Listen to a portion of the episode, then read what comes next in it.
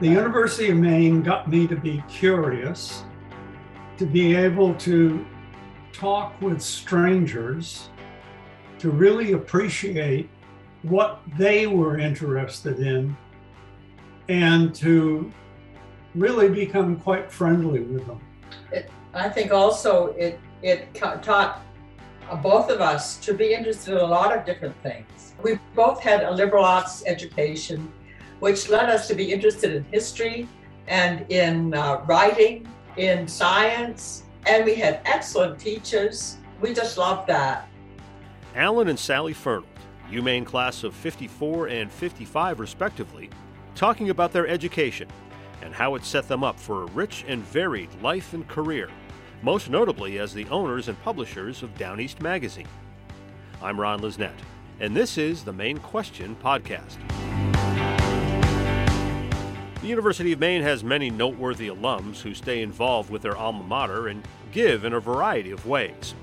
But it's hard to think of anyone who has been more associated with UMaine than Allen and Sally Fernald donating to various capital campaigns, sponsoring art galleries and poetry readings, attending events, leading alumni groups and fundraising drives. They've also been involved in the work of Habib Dagher and the Advanced Structures and Composites Center on developing Maine's offshore wind energy capacity. All three of their children attended UMaine as undergraduates or graduate students. As they hit their late 80s and enter their 90s, they're still active and involved. The university, of course, has changed with the times since their graduations in the mid 50s. It's now a major public research institution that educates young people and addresses the needs of our time. Since taking ownership of Down East Magazine in 1977, the Fernalds have seen those changes mirrored in Maine and in the publishing world. Down East Magazine evolved from a publication that basically promoted Maine as a tourist destination to one that reflected real life in Maine and dealt with its bright spots and its challenges, while still celebrating the state's beauty and traditions. The Fernalds have been uniquely positioned to observe how Maine has changed and how the university has grown. In today's episode of The Maine Question, we step outside some of our usual topics that document UMaine's research and creative achievement and the people who do it, and visit with Allen and Sally Fernald as they reflect on a life lived in Maine and staying connected to the University of Maine. Well, Allen and Sally, I want to thank you so much for uh, taking a little time to, to share your stories with us. Maybe take us back. Let's start here. Take us back to where you grew up and when you came to the University of Maine. What was your major? How did you decide to come and uh, attend college at the University of Maine? Allen, maybe let's start with you. Well, I grew up in Haverhill, Massachusetts graduated from Haverhill High School and uh, applied to the University of Maine, where my brother and his wife, he was a vet, uh, were living. Uh, but University of Maine had been in my family's background because my dad was in the paper business and a friend of his, he didn't go to college. But a friend of his was very active at Orono and was in the same business, paper business, and invited my father and uh, as they, as two couples, uh, got together, and he had been up to the University of Maine, and uh, my brother was already there. I never looked anywhere else. What was your major? I majored in psychology, but I also had a minor in history. Sally, how about you? Where did you uh, come from before you came to UMaine, and what was your major? I grew up in Southwest Harbor. I was one of the oldest of five girls, and I uh, thought that I wanted to be a journalist. And I looked up to see what would be a good journalist school, and I think it was the University of Michigan. So I said, my dad, I you know I think I'd like to go to the Michigan to the University of Michigan and study to be a journalist. And he said, I can only afford to send you to a local school. And I said, Oh, okay. It, I, I really wasn't. It was like a half-formed teenage idea. I knew I wanted to go to college. I wanted to spread my wings and know more about the world. Uh, Southwest Harbor is, a wonderful place to grow up. Uh, but I was ready for a university. And so uh, I applied and was accepted. Here we are all these years later. Now, can you tell us how you both met? well, let me say Whose that. version of the story? my version. Okay.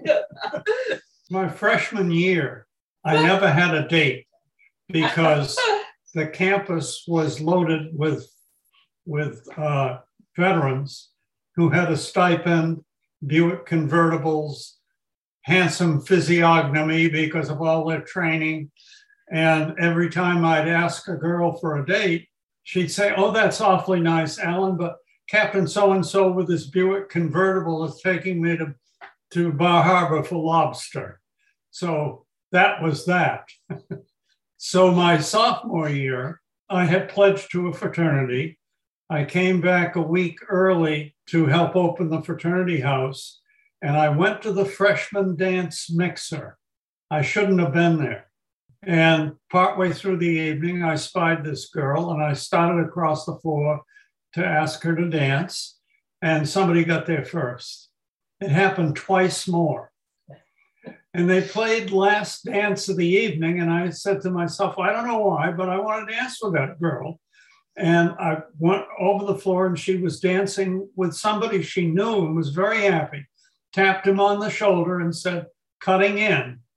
And that was the first of it. And now here we are in, in our dotage and we've been ever since. Wow, that's great. You, over the years, have uh, stayed involved with the university in, in, a, in a number of ways. Maybe you can talk a little bit about why why is that, and what has kept you involved with with UMaine uh, ever since that. Uh, well, even before that freshman dance. Well, I had a uh, a good relationship with a number of professors, and stayed in touch occasionally. And when we uh, came to Maine, which we did every year on vacation, uh, I would get in touch with some of them. Well, we also were very active. We weren't as active when we were lived, lived out of state, but when we moved back to Maine in 1977, uh, we both became very interested in the university. Our children, uh, uh, Melissa and Tom, both went to the university as undergraduates. Bob did his graduate work in at the University of Maine. Arthur Johnson was the president when our daughter went. And this is just one kind story. And he had had a daughter also named Melissa that died. He was a wonderful man. We, we became friends. I just think that anyone who knew him would admire him and want him for a friend. And we met so many people, the university people, to us at least, since we were potential donors, of course, but they also were kind and friendly and interesting, and it was fun to be with them. Well, that, that the, wasn't the only reason we gave to the university. Yeah, but one of the uh, reconnections was as an alumni, when they were doing fundraising, they would call on alumni uh, to have teams in various states. And the first team that I got on, we were living in New Jersey. Oh, I didn't know. I forgot. And then right. fundraising. And then it, they nicked me again when we moved to Connecticut. And when we came back to Maine, of course, I was hooked.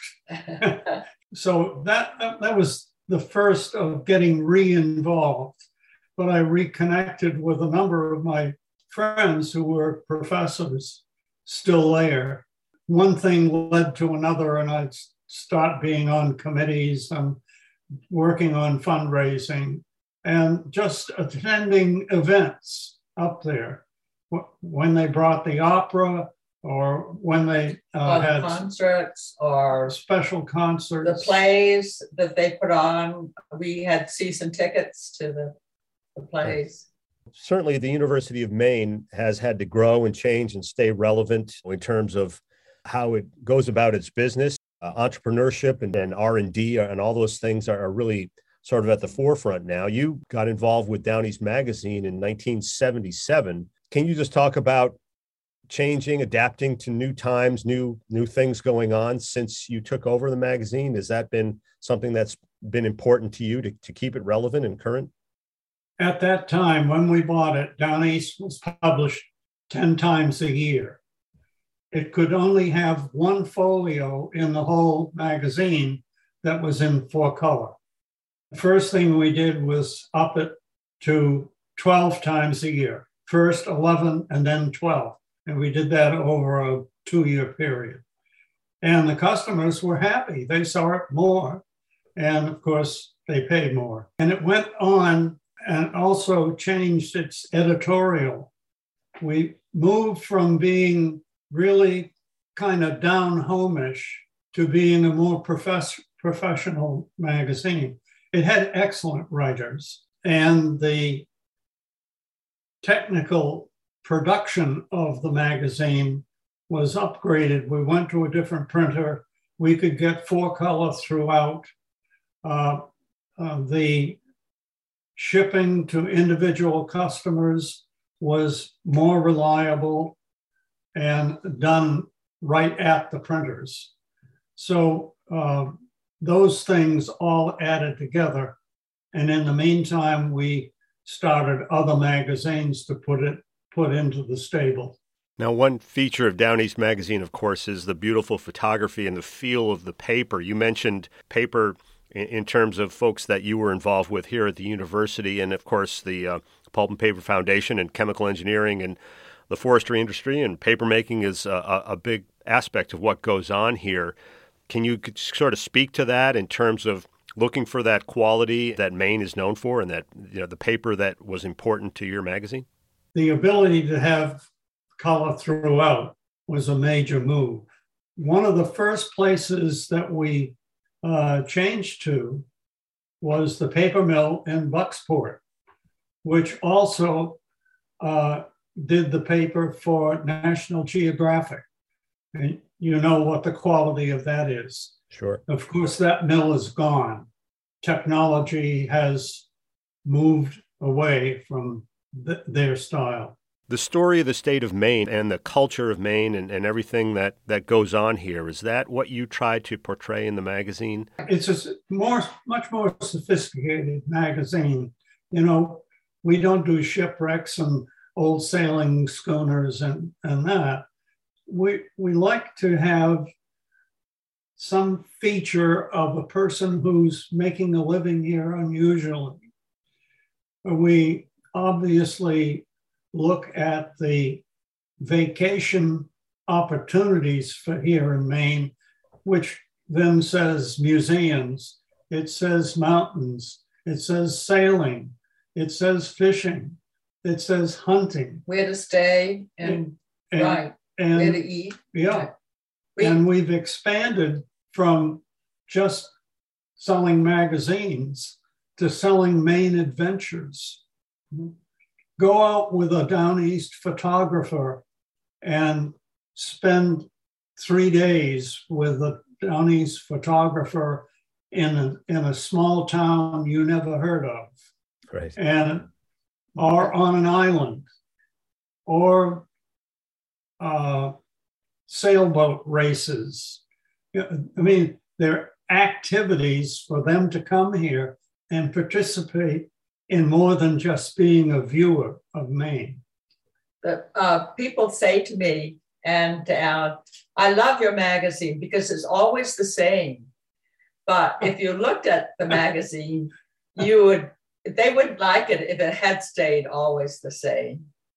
It gets too boring, right? right?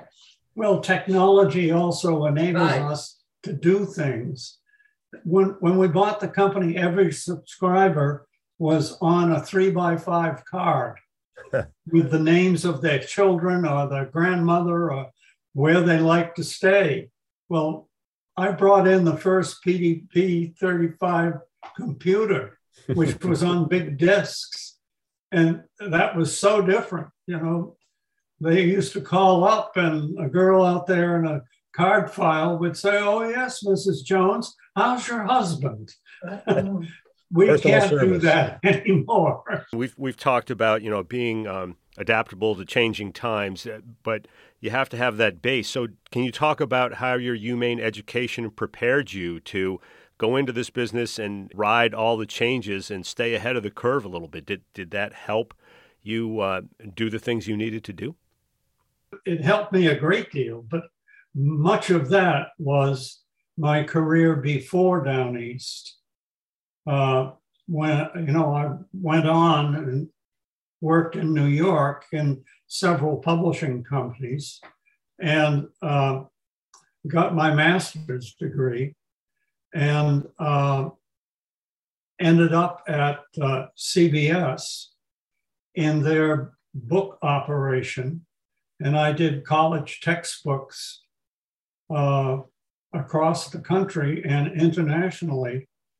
And that was an exciting business. I traveled a lot I've been on many campuses, and I, the University of Maine got me to be curious, to be able to talk with strangers, to really appreciate what they were interested in, and to really become quite friendly with them. I think also it it taught uh, both of us to be interested in a lot of different things. We both had a liberal arts education, which led us to be interested in history and in uh, writing, uh, in science, in uh, and we had excellent teachers. We just we just loved that. I I just loved it. I shouldn't speak for Allen, but I know he did. Also, both of us, even though Allen wasn't brought up in Maine, he became a convert. Uh, he he really uh, we both really loved Maine.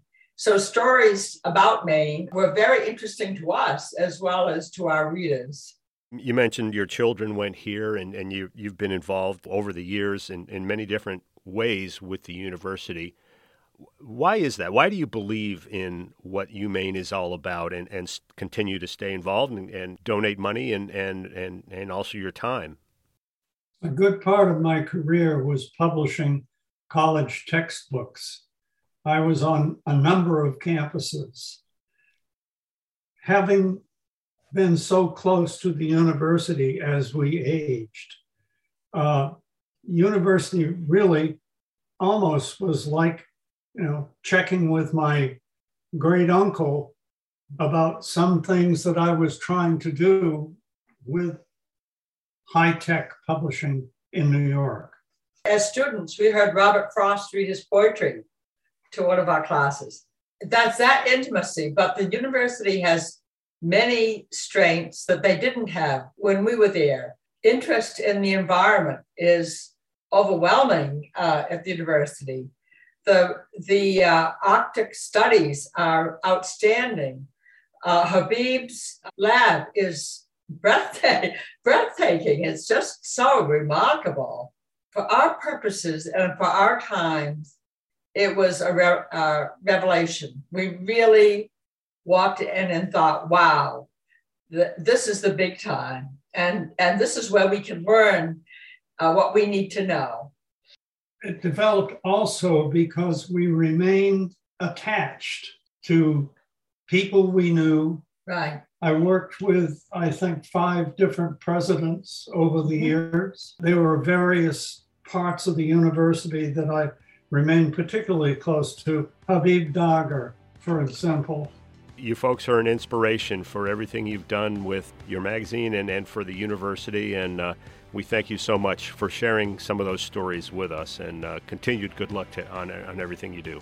It's been our pleasure it's good to look back on it and think of the number of people who have helped us along the way, right. supported us, taught us, uh, covered up our mistakes. right. Thanks for joining us as always. You can find the Maine Question podcast on Apple and Google Podcasts, Spotify, Stitcher, and SoundCloud, as well as UMaine's Facebook, Twitter, and YouTube pages. We're also on Amazon and Audible. Drop us a note if you have questions or comments at mainequestion at maine.edu. This is Ron Lisnet. We'll catch you next time on The Maine Question.